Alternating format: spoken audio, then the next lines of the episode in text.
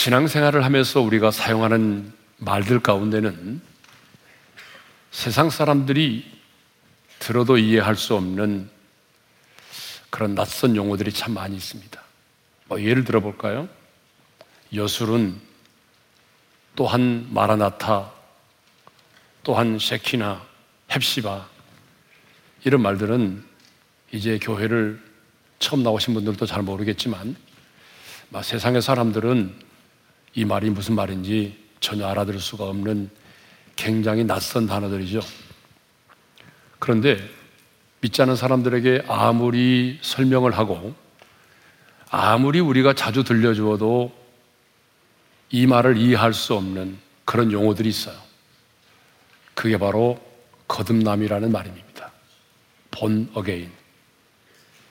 그래서 오늘은 인간의 이성과 상식으로는 이해가 되지 않는 거듭남에 관한 말씀을 함께 나누도록 하겠습니다. 이 거듭남이라고 하는 말을 최초로 사용한 분이 계십니다. 누구죠? 바로 예수 그리스도이십니다. 우리의 구원을 위하여 인간의 몸을 입고 이 땅에 오신 예수 그리스도가 최초로 거듭남에 관한 말씀을 하셨습니다. 요한복음 3장 3절과 5절을 보게 되면 예수님은 한밤중에 자신을 찾아온 니고데모에게 거듭남에 관하여 이렇게 말씀을 하십니다. 함께 읽겠습니다. 사람이 거듭나지 아니하면 하나님의 나라를 볼 수 없느니라. 5절의 말씀도 읽겠습니다. 사람이 물과 성령으로 나지 아니하면 하나님의 나라에 들어갈 수 없느니라. 그러니까 거듭나지 아니하면 하나님의 나라에 들어갈 수도 없고 물과 성령으로 나지 아니하면 하나님의 나라에 하나님의 나라를 볼 수도 없다는 것이죠. 그런데 바리새인이요 사내들인 공예의 혼으로서 유대인의 지도자였던 니고데모는 이 말을 이해할 수가 없었습니다. 거듭나야 한다라고 하는 이 말을 이해할 수가 없었어요. 그래서 요한복음 3장 4절에 보게 되면 이렇게 예수님에게 묻습니다. 다 같이요. 사람이 늙으면 어떻게 날 수 있사옵나이까? 두 번째 모태에 들어갔다가 날 수 있사옵나이까? 니고데모는 이 거듭나야 한다는 말을 두 번 태어나는 것으로 오해를 하고 있었습니다. 그래서 이 말을 이해할 수가 없었어요. 자, 이것을 보게 되면 거듭남이라고 하는 것, 다시 태어난다고 하는 말은 인간의 이성과 상식으로는 결코 이해할 수가 없는 그런 말이죠. 그러면 거듭남이라고 하는 것은 무엇을 의미할까요? 여러분, 이 거듭남이라고 하는 말은요, 우리만 사용하는 것이 아니에요. 세상의 사람들도 굉장히 이 거듭남이라는 말을 자주 사용합니다. 뭐 한국의 정치가 거듭나야 한다는 등, 재벌이 거듭나야 한다는 등, 지금의 교육이 거듭나야 한다는 등, 또 창업 정신으로 우리 회사가 다시 거듭나야 한다라고 말하죠. 이렇게 세상의 사람들은요, 거듭남을 지금까지의 방식이나 태도를 버리고 새롭게 시작하는 것으로 그렇게 생각을 하고 있습니다. 그러나 하나님은 그것을 거듭남이라고 말하지 않습니다. 성경이 말하는 거듭남, 하나님이 말씀하시는 거듭남은 무엇을 의미할까요? 결론적으로, 결론적으로 말씀드리면 거듭난다는 것은 다시 태어난다는 의미입니다. 그래서 이 거듭남이라고 하는 헬라의 단어는 겐나오 아노텐인데 이 겐나오라는 말이 태어나다는 말이고 아노텐이라는 말이 다시라는 말입니다. 그러니까 거듭난다는 말은 뭐예요? 다시 태어난다는 그런 의미죠. 자, 이렇게 말하면 아니 목사님 지금 태어나서 제가 살고 있는데 어떻게 또다시 태어나라는 말입니까? 니고데모처럼 반문할 수 있고 니고데모처럼 오해를 살 수가 있는 말이죠. 맞습니다. 저와 여러분은 부모로부터 태어났습니다. 우리 중에 부모 없이 태어난 사람이 누가 있습니까? 아무도 없습니다.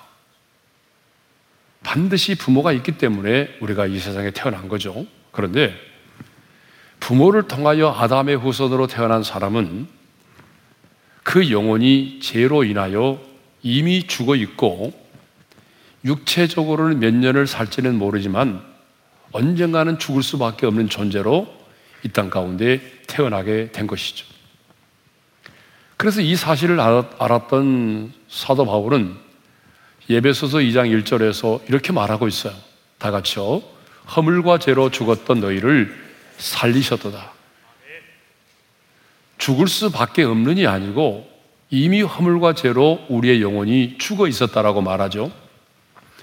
여러분, 내 영혼이 죽어 있기 때문에 하나님이 창조하신 이 세상 속에 살면서도 하나님을 알지 못하는 것입니다.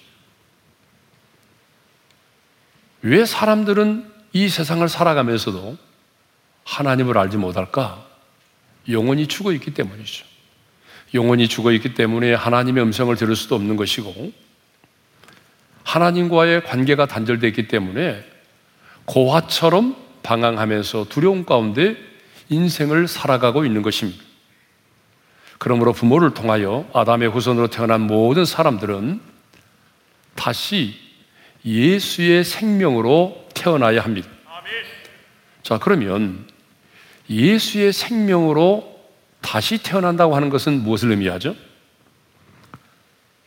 죄와는 무관하고 죽음을 이긴 부활하신 예수님의 생명으로 다시 태어나는 것을 의미합니다. 예수 그리스도는 2000년 전에 인간의 몸을 입고 이 세상에 오셨습니다. 예수님이 왜 오셨습니까? 바로 저와 여러분의 죄악의 문제를 해결하기 위해서 오셨습니다.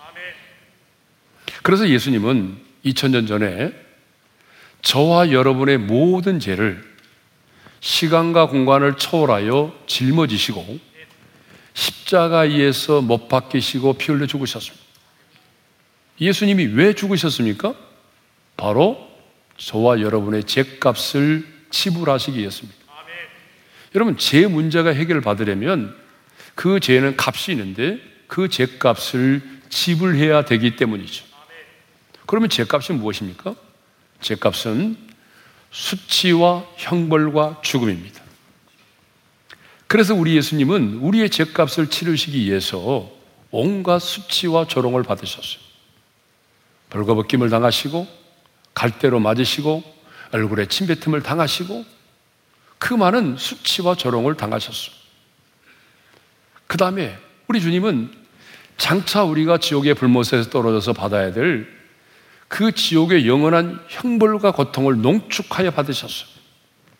그래서 목마르다라고 외치셨어요. 거기서 끝나는 것이 아니죠. 마지막 죄값은 사망이죠. 그래서 예수님은 죽으셨습니다. 하나님 아버지께로부터 버림을 받는 영적인 죽음을 먼저 당하셨고 나중에는 영원히 그 육체를 떠나는 육체의 죽음을 경험하셔야만 했습니다. 그런데 예수님이 땅을 떠나시기 전에 십자가상에서 외치셨습니다. 다 이루었다. 이 말은 헬라어로 테테레스 타이라는 말인데 값을 지불했다, 완불했다, 청산했다는 의미입니다. 우리 예수님이 이렇게 완벽하게 우리의 죄값을 지불하시고 죽으셨어요. 삶 안에 무덤의 권세를 깨뜨리시고 부활을 하셨습니다. 그런데 오늘 저와 여러분이 이렇게 예수를 믿게 되면 죄값을 완벽하게 지불하시고 사망 권세를 이기시고 부활하신 그 예수님의 생명이 우리 안에 들어와서 그 예수님의 생명으로 죽었던 내 영혼을 다시 살리는 것입니다. 그래서 우리는 부모님이 물려준 이 생명 이외에 예수 그리스도의 생명으로 다시 태어나게 되는 것입니다. 성경은 이것을 거듭남이라고 말합니다. 그러니까 거듭남은요, 사람이 조금 나아지고 변화되고 변화되는 정도가 아닙니다. 이것을 우리는 거듭남이라고 말하지 않아요. 아, 저 사람 예수 믿더니 참 변했네. 그 정도가 거듭남이 아니죠. 여러분, 거듭났다는 것은 전혀 다른 생명, 예수님의 생명으로 내가 다시 태어나는 것을 의미합니다. 그래서 성경은 이것을 뭐라고 표현하죠? 새로운 피조물이 되었다라고 말하는 것이죠. 자, 이렇게 거듭남은요, 부모님이 내게 물려준 이 생명 이외에 예수님의 생명으로 다시 태어나는 것을 거듭남이라고 말합니다. 예수님의 생명으로 다시 태어나는 것이 거듭남이라면 그러면 우리는 어떻게 거듭나는 걸까요?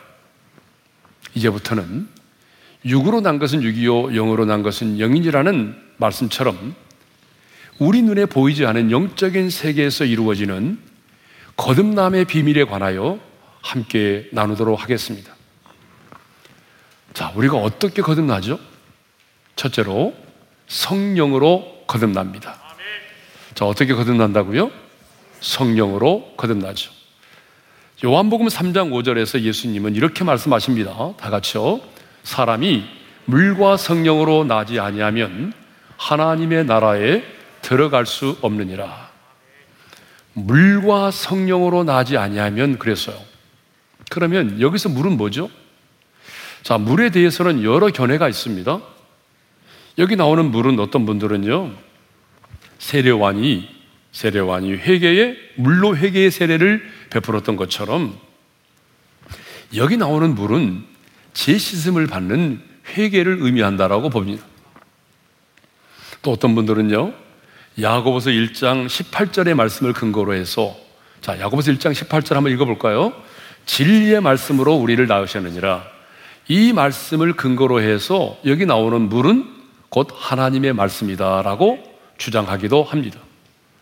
또한 팀 켈러 목사님을 비롯해서 많은 분들은 여기 나오는 물은 곧 성령이라고 주장을 합니다. 자, 그렇게 주장하는 이유가 있습니다. 이 물을 왜 성령이라고 말하느냐 하면 예스겔 47장 9절에 보게 되면 이런 말씀이 있어요. 우리 함께 읽겠습니다. 시작. 이 강물이 이르는 곳마다 번성하는 모든 생물이 살고 또 고기가 심이 많으리니 이 물이 흘러 들어가므로 바닷물이 되살아나겠고 이 강이 이르는 각처에 모든 것이 살 것이며 자 성전 동편 문지방으로부터 흘러나온 물이 재단을 거쳐서 이제 남쪽 유다 광야를 거쳐서 사해 바다로 흘러갑니다. 그런데 이 물은 생명의 물이에요. 이 물이 흘러가는 곳곳마다 살아나는 역사가 일어났어요. 이 물이 광야로 흘러가게 되면 그 광야에 꽃이 피고 나무가 자라고 이 물이 죽음의 바다로 흘러 들어갔더니 물고기 떼가 살아서 떠났던 어부들이 돌아오게 됐어요. 이 물은 곧 성령을 말하는 거죠. 그래서 이 물은 곧 성령이다라고 그렇게 주장하시는 분들이 계십니다. 또한 성경 여러 곳에도 보게 되면 이 물과 성령이 함께 사용되고 있는 경우를 보게 됩니다. 자, 그런데 중요한 것은요. 여기 나오는 물이 회개냐? 아니면 말씀이냐? 아니면 성령이냐? 이게 중요한 것이 아닙니다.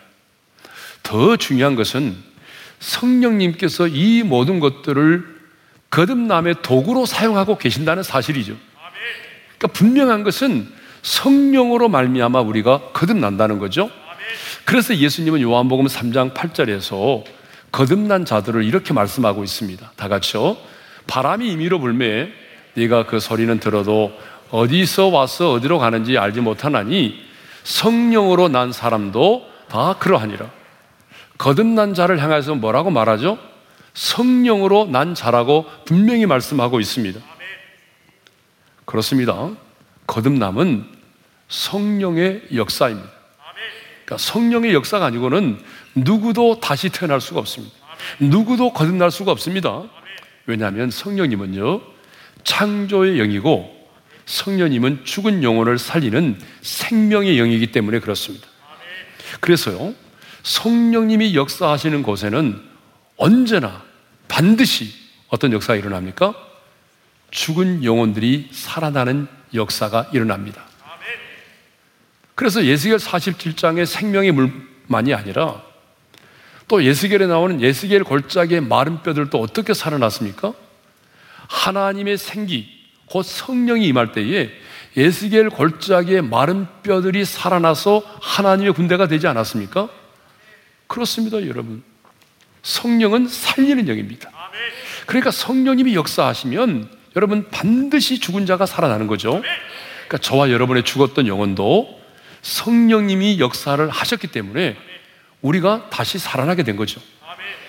우리의 거듭남은 전적으로 성령님이 역사합니다. 그런데 여러분, 죽었던 내 영혼이 살아나는 것만이 성령님이 역사가 아니고요. 우리의 썩은 몸, 이제 우리가 죽게 되면 우리 육체가 한 줌의 흙이 되겠죠. 그런데 주님이 재림하시는 그날에 썩은 내 육체를 살리시는 이도 누구죠? 성령님이십니다.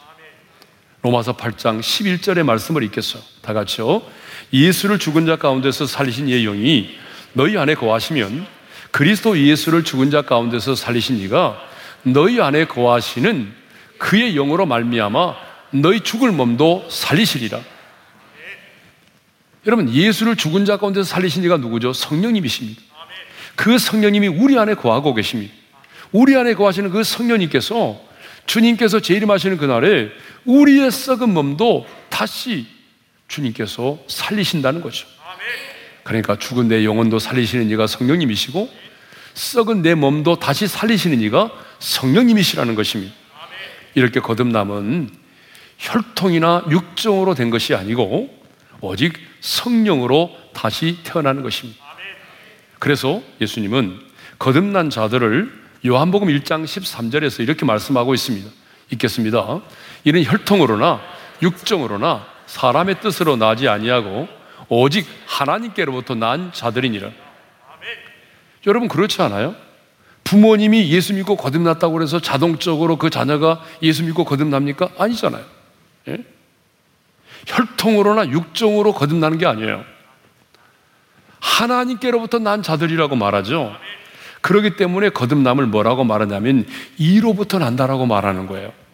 거듭남은 땅에서 나는 것이 아닙니다. 이로부터 하나님의 생명으로 다시 태어나는 거예요.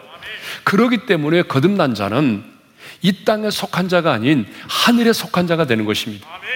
옆 사람과 인사하겠습니다. 당신은 하늘에 속한 자입니다.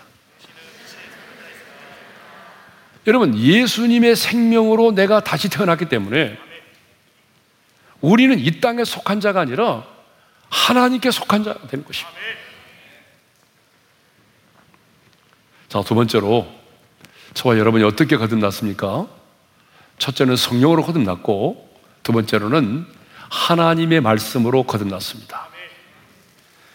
자, 오늘 본문 베드로서 1장 23절에 이런 말씀이 있어요. 함께 읽겠습니다. 시작. 너희가 거듭난 것은 썩어질 씨로 된 것이 아니요 썩지 아니할 씨로 된 것이니 살아 있고 항상 있는 하나님의 말씀으로 되었느니라. 자, 너희가 거듭난 것은 썩지 아니할 씨로 되었다고 말하죠. 그러면 썩지 아니할 씨가 뭐죠? 하나님의 말씀이라고 말하잖아요. 그러니까 저와 여러분은요 썩지 아니할 씨인 하나님의 말씀으로 거듭난 것입니다. 그런데 우리를 거듭나게 한 썩지 아니할 씨인 하나님의 말씀은 두 가지 특성을 가지고 있습니다. 그 첫 번째 특성이 뭐냐 그러면 살아 있다는 것이죠. 자, 베드로서 1장 23절 하반절의 말씀을 다시 한번 읽겠습니다. 시작. 썩지 아니할 씨로 된 것이니 살아 있고 항상 있는 하나님의 말씀으로 되었느니라. 하나님의 말씀은 뭐라고 말하죠? 살아 있다라고 말하죠. 하나님의 말씀이 살아있다는 것은 말씀 그 자체에 생명이 있다는 것을 말합니다. 그래서 히브리서 기자는요, 우리가 얼마 전에 살펴본 것처럼 히브리서 4장 12절에서 이렇게 말씀하고 있어요. 다 같이요. 하나님의 말씀은 살아있고 활력이 있어 좌우의 날선 어떤 것보다 더 예리하여 혼과 영과 및 관절과 골수를 찔러 쪼개기까지 하며 또 마음의 생각과 뜻을 판단하나니 하나님의 말씀은 살아있다라고 말하죠. 여러분, 살아있다는 것은 뭐예요? 생명이 있다는 거잖아요. 그래서 예수님은 뭐라고 말씀하셨어요? 내가 너희에게 이른 말이 곧 영이요 생명이라고 말씀을 하셨습니다. 그렇습니다. 하나님의 말씀은요, 살아있습니다. 그래서 오늘 또 살아 역사하고 있는 것이죠. 여러분, 왜 하나님의 말씀이 살아 있습니까? 왜 하나님의 말씀이 살아 역사합니까? 그 이유는 하나님이 살아 계시기 때문입니다. 하나님이 살아 계시기 때문에 그분의 말씀 또한 살아서 역사하고 있는 것입니다. 그래서 말씀을 들을 때에 살아있는 말씀이 내게 임하면 그 말씀이 좌우의 날이 선 어떤 검보다도 예리하게 우리의 심령을 찌릅니다. 여러분, 말씀을 들을 때 얼마나 우리가 찔림을 받습니까? 하나님의 말씀이 숨겨진 지약을 막 들추어내고, 예? 하나님의 말씀이 우리의 심령을 얼마나 깊숙이 찔러댑니까? 그래서 우리가 말씀을 들으면서 어찌할 것 통의하고 자복하는 일들이 얼마나 많이 일어납니까? 하나님의 말씀이 살아 역사하기 때문에 하나님의 생명의 말씀이 선포되면 죽은 영혼들이 살아나고 잠자는 영혼들이 깨어나고 사탄의 결박들이 끊어지는 놀라운 역사들이 일어나는 것입니다. 하나님의 말씀이 살아 역사하기 때문에 그 살아있는 하나님의 말씀이 선포되기 시작하게 되면 죽은 영혼들이 살아나고 또한 우리의 심령들이 뜨거워지고 병든 자들이 고침을 받고 그리고 하나님의 그 살아있는 말씀에 우리들이 사로잡힌 바 될 때가 얼마나 많습니까? 여러분, 하나님의 말씀에 사로잡힌 바 된다는 것. 이것은 경험해 본 사람만이 알 수가 있습니다. 두 번째로, 하나님의 말씀에 특징이 있습니다. 그 말은 뭐죠? 항상 있다는 거죠. 하나님의 말씀은 살아있을 뿐만 아니라 항상 있다라고 말씀하죠. 베드로서 1장 23절 하반절을 다시 읽겠습니다. 시작. 썩지 아니할 시로 된 것이니 살아 있고 항상 있는 하나님의 말씀으로 되었느니라. 하나님의 말씀은 영이기 때문에 여러분 항상 있는 것이죠. 하나님의 말씀은 영이기 때문에 시간과 공간을 초월하는 것입니다. 하나님의 말씀은 영이기 때문에 매임을 당하지 않습니다. 그래서 바울은요, 디모데후서 2장 9절에서 이렇게 말하고 있어요. 다 같이요. 하나님의 말씀은 매이지 아니하니라. 여러분 믿습니까? 하나님의 말씀은 매임을 당한 적이 없어요. 육체를 가진 우리 인간은 어떻습니까? 너무나 쉽게 매임을 당하죠. 말 한마디에 매임을 당할 때도 있잖아요. 여러분은 출근하는데 아내가 내뱉은 그 말 한마디에 하루 종일 매임을 당한 남편들이 얼마나 많아요. 예? 여러분, 우리 인간들은 말 한마디에도 매임을 당합니다. 물질의 매임을 당하기도 하고, 수많은 관계의 매임을 당하기도 하고, 질병의 매임을 당하기도 하고, 우리가 받았던 그 많은 아픔, 그 쓴뿌리, 상처들에게 매임을 당하기도 하고, 우리는 늘 이렇게 환경의 매임을 당하기도 하고, 끊임없이 매임을 당하며 살아갑니다. 그러나 하나님의 말씀은 하나님의 말씀은 영이기 때문에 매임을 당하지 않습니다. 항상 살아서 역사합니다. 내가 실패했을지라도 항상 있는 하나님의 말씀은 나를 다시 일으켜 세우는 것입니다. 내가 오랜 시간 동안 질병 가운데 있을지라도 항상 있는 하나님의 말씀은 내 안에 역사해서 썩어지지 아니할 소망을 갖게 만드는 것입니다. 내가 설령 감옥에 있을지라도 하나님의 말씀은 매이지 않고 감옥에 있는 나로 하여금 참된 자유를 만끽하고 누리게 만들어 주는 것이죠. 사람들이 나를 배신하고 떠나갈지라도 하나님의 말씀은 항상 내 곁에 계셔서 그 말씀이 나로 하여금 다시 일어나 도전하게 만드는 것입니다. 내 영혼이 육체의 장막을 벗고 이 땅을 떠나는 그 인생의 마지막 순간에도 항상 있는 하나님의 말씀은 내가 세상 끝날까지 너희와 항상 함께 있으리라고 하는 그 약속의 말씀을 가지고 우리 안에서 살아 역사하는 것입니다.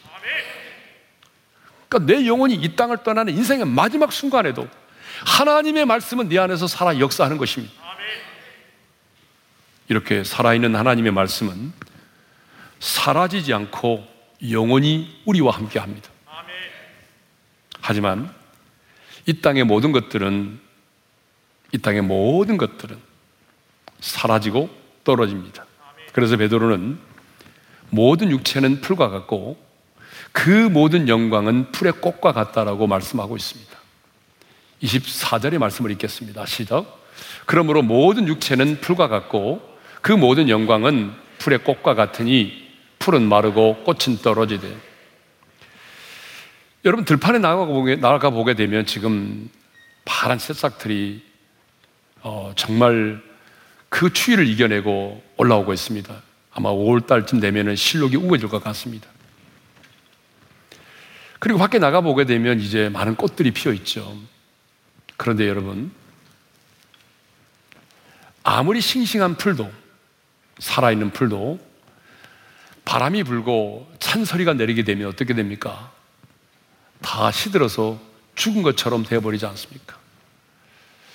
여러분 얼마 전에 벚꽃 구경 많이 하셨잖아요. 올리픽 공원의 벚꽃, 저 속천 호수의 벚꽃 얼마나 아름답고 화사하게 피었습니까? 그런데 비바람에 한번 딱 내리치고 나니까 일주일도 안 돼서 다 떨어져 버리고 말았어요. 그렇습니다. 그렇게 싱싱하던 풀도 그렇게 아름답고 화사하게 피었던 꽃들도 시간이 지나면 다 시들고 떨어지고 마는 것입니다. 마찬가지입니다. 건강한 우리 육체도 시간이 지나면 시들고 병들고 그리고 노쇠해지는 것이죠. 예. 우리 인간이 누리고 있는 모든 영광도 풀의 꽃과 같이 다 시간이 지나면 사라지고 마는 것입니다. 사진 하나 볼까요? 여러분 누구죠? 오드리 헵번이죠. 로마의 휴일의 여주인공. 아름다움의 화신으로 불려지는 얼마나 아름다운 여인입니까? 1956년의 저 모습, 1991년의 모습 많이 다르죠. 그렇지만 이 오드리 헵번은 인생의 마지막을 참 아름답게 장식했던 사람이에요. 저 아프리카에 가서 그 아이들을 돌보면서 마지막을 그렇게 보내다가 세상을 떠났던 사람이죠. 여러분, 아무리 곱고 아름다운 얼굴도 세월이 지나면 여러분 이렇게 얼굴이 주름이 생기고 새하여지는 것입니다. 우리 눈에 보이는 이 세상의 모든 것들도 시간이 지나면 다 꽃과 같이 떨어지고 시들고 그렇게 많은 것이죠. 유명한 팝 아티스트인 엘튼 존이 부른 노래 가운데 바람 속의 촛불이라는 노래가 있습니다. 이 노래 가사처럼 인생은 바람 속의 촛불과 같습니다. 전설이 되기 전에 타버리는 것이 우리 인간들이죠.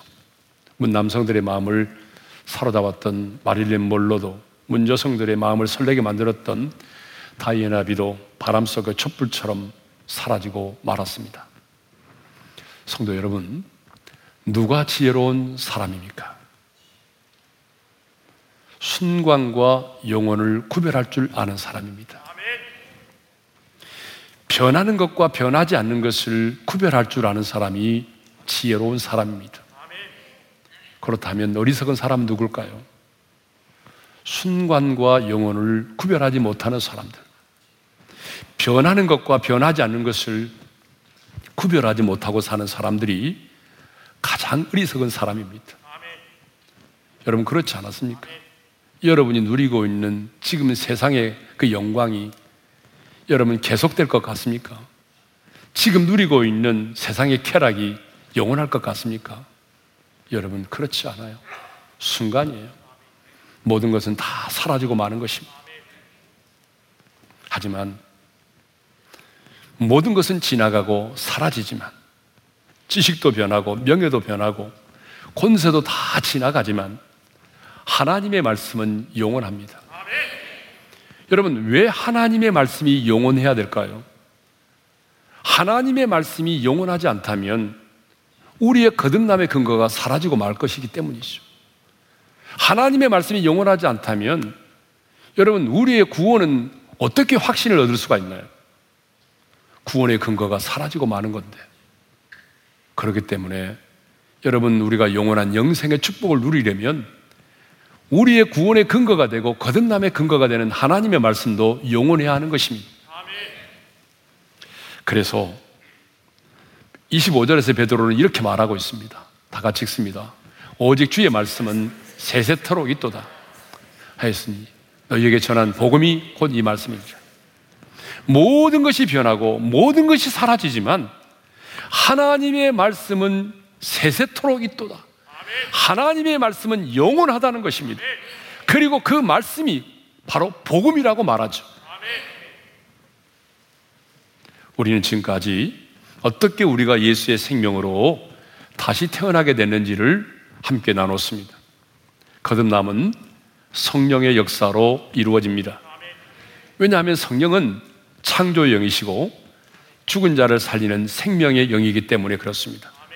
그래서 예수님은 물과 성령으로 나지 아니하면 거듭나지 아니하면 하나님의 나라에 들어갈 수도 없고 하나님의 나라를 볼 수도 없다라고 분명하게 말씀을 하셨습니다. 또 우리가 어떻게 거듭납니까? 썩지 않은 신, 항상 있고 살아있는 그 하나님의 말씀으로 우리가 거듭났습니다. 그러면 성령과 말씀이 따로따로 역사하여 우리가 거듭났습니까? 어떤 사람은 말씀으로 거듭나고 어떤 사람은 성령으로 거듭났습니까? 장로교인들은 말씀으로 거듭나고 저 순복음교인들은 성령으로 거듭났습니까? 여러분 그렇지가 않아요. 여러분들이 이제 말씀을 잘 정리를 하셔야 됩니다. 성령께서 말씀을 통하여 우리를 거듭나게 하신 것입니다. 그러니까 거듭남은요, 오직 성령의 역사로 이루어지는데 그 성령께서 우리를 거듭나게 하실 때 어떤 환상을 통해서 거듭나게 하는 것이 아니라 여러분이 꾼 어떤 기묘한 꿈을 통해서 우리를 거듭나게 하신 것이 아니라 이미 우리 가운데 계시로 주어진 그 하나님의 말씀을 근거로 그 하나님의 말씀을 근거로 저와 여러분을 거듭나게 하셨다는 것입니다. 그러면 성령께서 어떻게 말씀을 통하여 저와 여러분을 다시 태어나게 하셨을까요? 거듭나게 하셨을까요? 성령 하나님께서 어느 날 어느 순간에 우리로 하여금 하나님의 말씀을 듣게 하시고 복음을 듣게 하셨습니다. 그리고 그 복음 하나님의 말씀을 듣는 순간에 내가 용서받을 수 없는 죄인이라는 사실을 성령 하나님께서 깨닫게 해주셨어요. 그 전까지는 뭐예요? 나는 죄인이 아니야. 나보다 더한 놈들 많아, 세상에. 이렇게 생각했단 말이죠. 그런데 어느 순간에 성령님이 역사하니까 그래 나는 용서받을 수 없는 죄인이야. 자신이 죄인이라는 사실이 깨달아졌던 것이죠. 그리고 더 놀라운 사실은 2000년 전에 하나님의 아들 예수 그리스도가 내 모든 죄를 짊어지시고 나의 죄 때문에 나 때문에 십자가에 달려 죽으셨다는 사실이 믿어지는 거죠. 깨달아지는 거죠. 나를 위하여 주님이 사망 권세를 이기시고 부활하셨다는 사실이 믿어지고 깨달아지는 겁니다. 거기서 끝나는 것이 아니죠.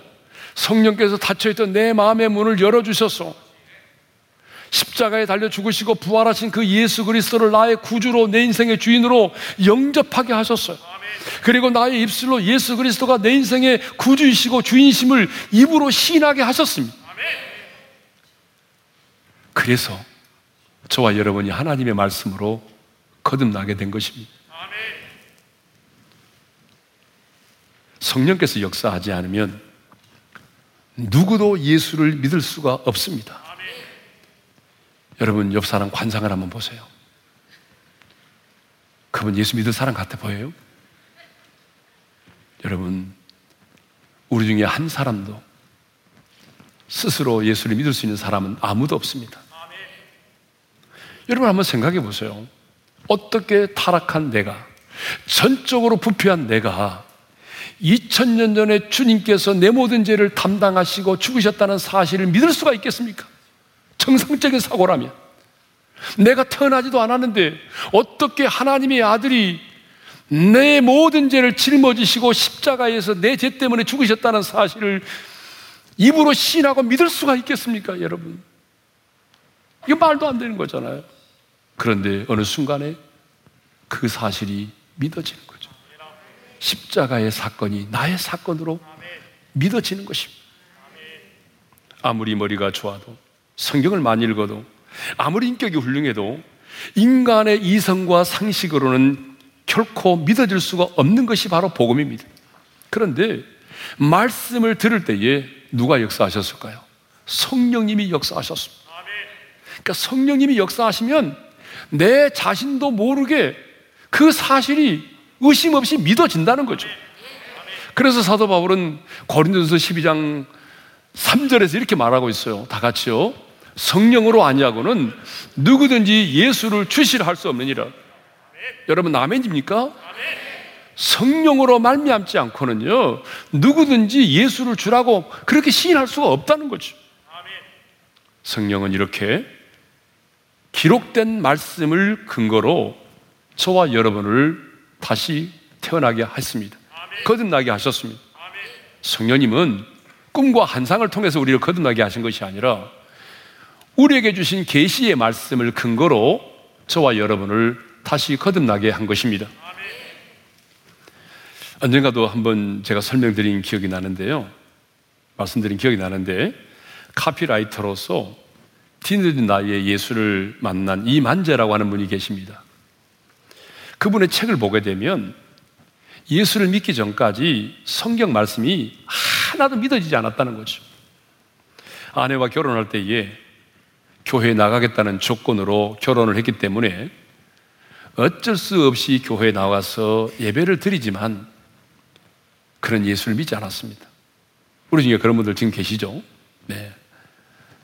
제가 알기로 몇 분 계신 거 알고 있습니다. 네. 근데 그의 표현을 빌리자면 마치 순교하는 마음으로 교회에 출석했다는 것입니다. 목사님의 설교를 들으면서 참 뻥도 심하다. 그렇게 그런 생각이 들었다는 거죠. 오병리의 기적이라든지 뭐 예수님의 무리를 걷는 기적에 관한 설교를 들으면서는 목사 양반이 멀쩡한 것 같은데 참 거짓말도 잘하시네. 이런 생각을 했다는 거죠. 예? 여러분 그렇게 생각하는 분들이 얼마나 많습니까? 예? 뭐 TV에 나와서 자꾸 뭐 노자 강의를 하시는 분 계시잖아요. 그분도 그런 얘기 하더라고 구라라고. 이게 구라라는 거예요. 여러분 거듭나지 못한 사람의 입장에서 보게 되면 성경에 기록된 이런 말씀들이 구라처럼 보이는 거죠. 이분도 그랬다는 거죠. 그런데 어느 날 성령께서 자기 인생 가운데 역사하셨습니다. 여러분 성령님이 어느 날 내 안에 역사하기 시작하니까 예수가 하나님이라는 사실이 믿어지는 거예요. 그리고 예수님이 나를 위하여 십자가에 죽으시고 부활하셨다는 사실이 의심 없이 믿고 받아들여지는 거예요. 그래서 예수를 영접하게 된 것이죠. 그래서 그거는 마침내 예수 안 믿으면 손해보는 이런 일곱 가지 이유라는 책을 세상에 내놓게 됐어요. 사랑하는 성도 여러분, 우리 역시 죽었다 깨어나도 예수 믿을 사람이 아닙니다. 그런데 성령께서 말씀을 통해서 예수의 생명으로 저와 여러분을 다시 태어나게 하셨습니다.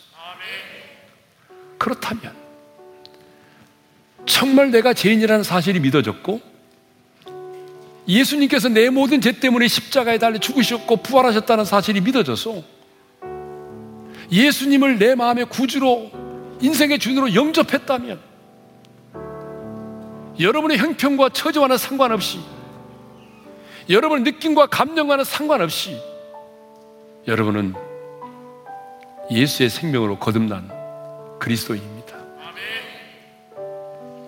예수의 생명으로 다시 태어난 거듭난 그리스도인이라면 여러분 자신의 정체성을 숨기려고 하지 마십시오. 미국의 지미 카터 전 대통령, 조지 부시 대통령은요, 언론에서 나는 거듭난 그리스도인입니다. 라고 분명히 말했어요. 자신이 거듭난 그리스도인이라는 사를 숨기지 않았어요. 정말 여러분들이 거듭난 그리스도인이라면 여러분 자신의 정체성을 숨기려고 하지 마십시오. 누구를 만나든지 어떤 모임에 가든지 나는 거듭난 그리스도인입니다. 거듭난 그리스도인으로서 여러분의 장체, 정체성을 분명히 드러낼 수 있기를 바랍니다. 그리고 거듭난 그리스도인으로 살아가시기를 바랍니다. 오늘 주신 말씀 마음에 새기면서 찬송가 288장 예수를 나의 구주 삼고 성령과 피로서 거듭나니 찬송 1절과 3절을 함께 부르겠습니다. 예수를 나의 구주 삼고 성령과 피로서 거듭나니 이 세상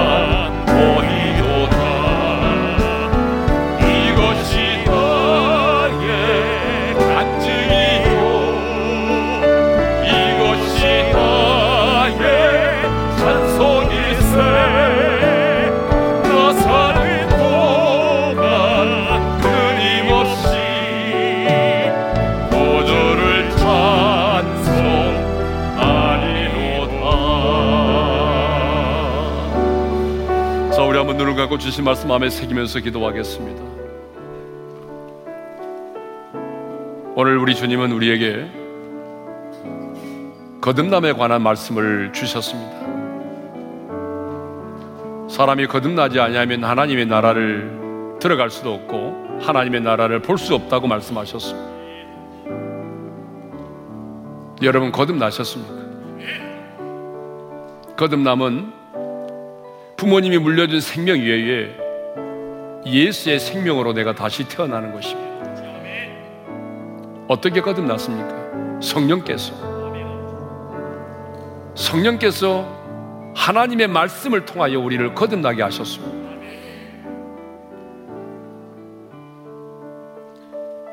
우리는 죽었다 깨어나도 결코 예수 믿을 사람이 아닙니다. 그런데 성령께서 강권적으로 우리 가운데 역사하셔서 하나님의 말씀을 통하여 우리를 거듭나게 해 주셨습니다. 그러니 여러분 얼마나 감사합니까?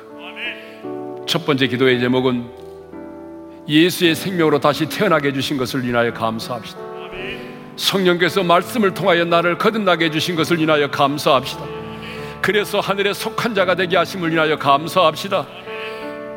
두 번째 기도의 제목은 그럼에도 불구하고 내 가족들 가운데는 내 곁에 있는 사람 누군가는 아직도 거듭나지 못한 가운데 있다는 것이죠. 내 가족 중에 일부는 교회는 다니지만 아직도 거듭나지 못한 그리스도인처럼 아직도 거듭나지 못한 그리스도인으로 살아가는 분이 있다는 거죠. 하나님, 나를 거듭나게 하신 주님, 내 곁에 있는 그 사람, 내 가족 중에 누구, 성령님 강권적으로 역사해 주셔서 말씀을 통하여 거듭나게 도와 주시옵소서. 나와 같이 그들도 거듭난 자가 되게 하여 주옵소서. 거듭난 그리스도인이 되게 하여 주옵소서. 이것이 두 번째 기도의 제목입니다. 세 번째 기도의 제목은 주님 내가 거듭난 그리스도인입니다. 거듭난 그리스도인으로서 나의 정체성이 흔들리지 않도록 도와주시고 나의 정체성을 숨기려고 하지 말게 도와주시고 이제는 누구를 만나든지 어떤 모임이 있든지 간에 내가 거듭난 그리스도임을 드러내게 도와주시고 거듭난 그리스도인처럼 살아가게 도와주시옵소서. 이것이 세 번째 기도의 제목입니다. 우리 주여 한번 부르고 함께 기도하며 나갈까요? 주여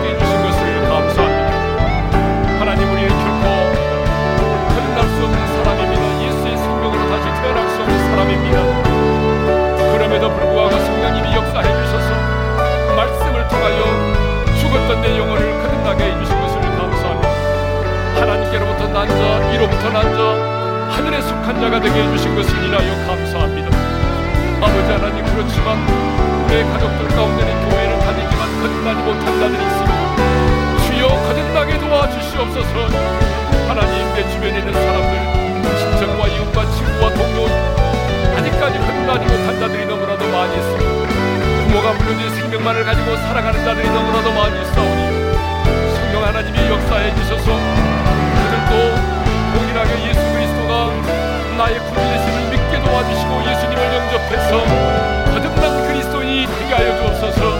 하나님의 생명으로 다시 태어나게 도와주시옵소서.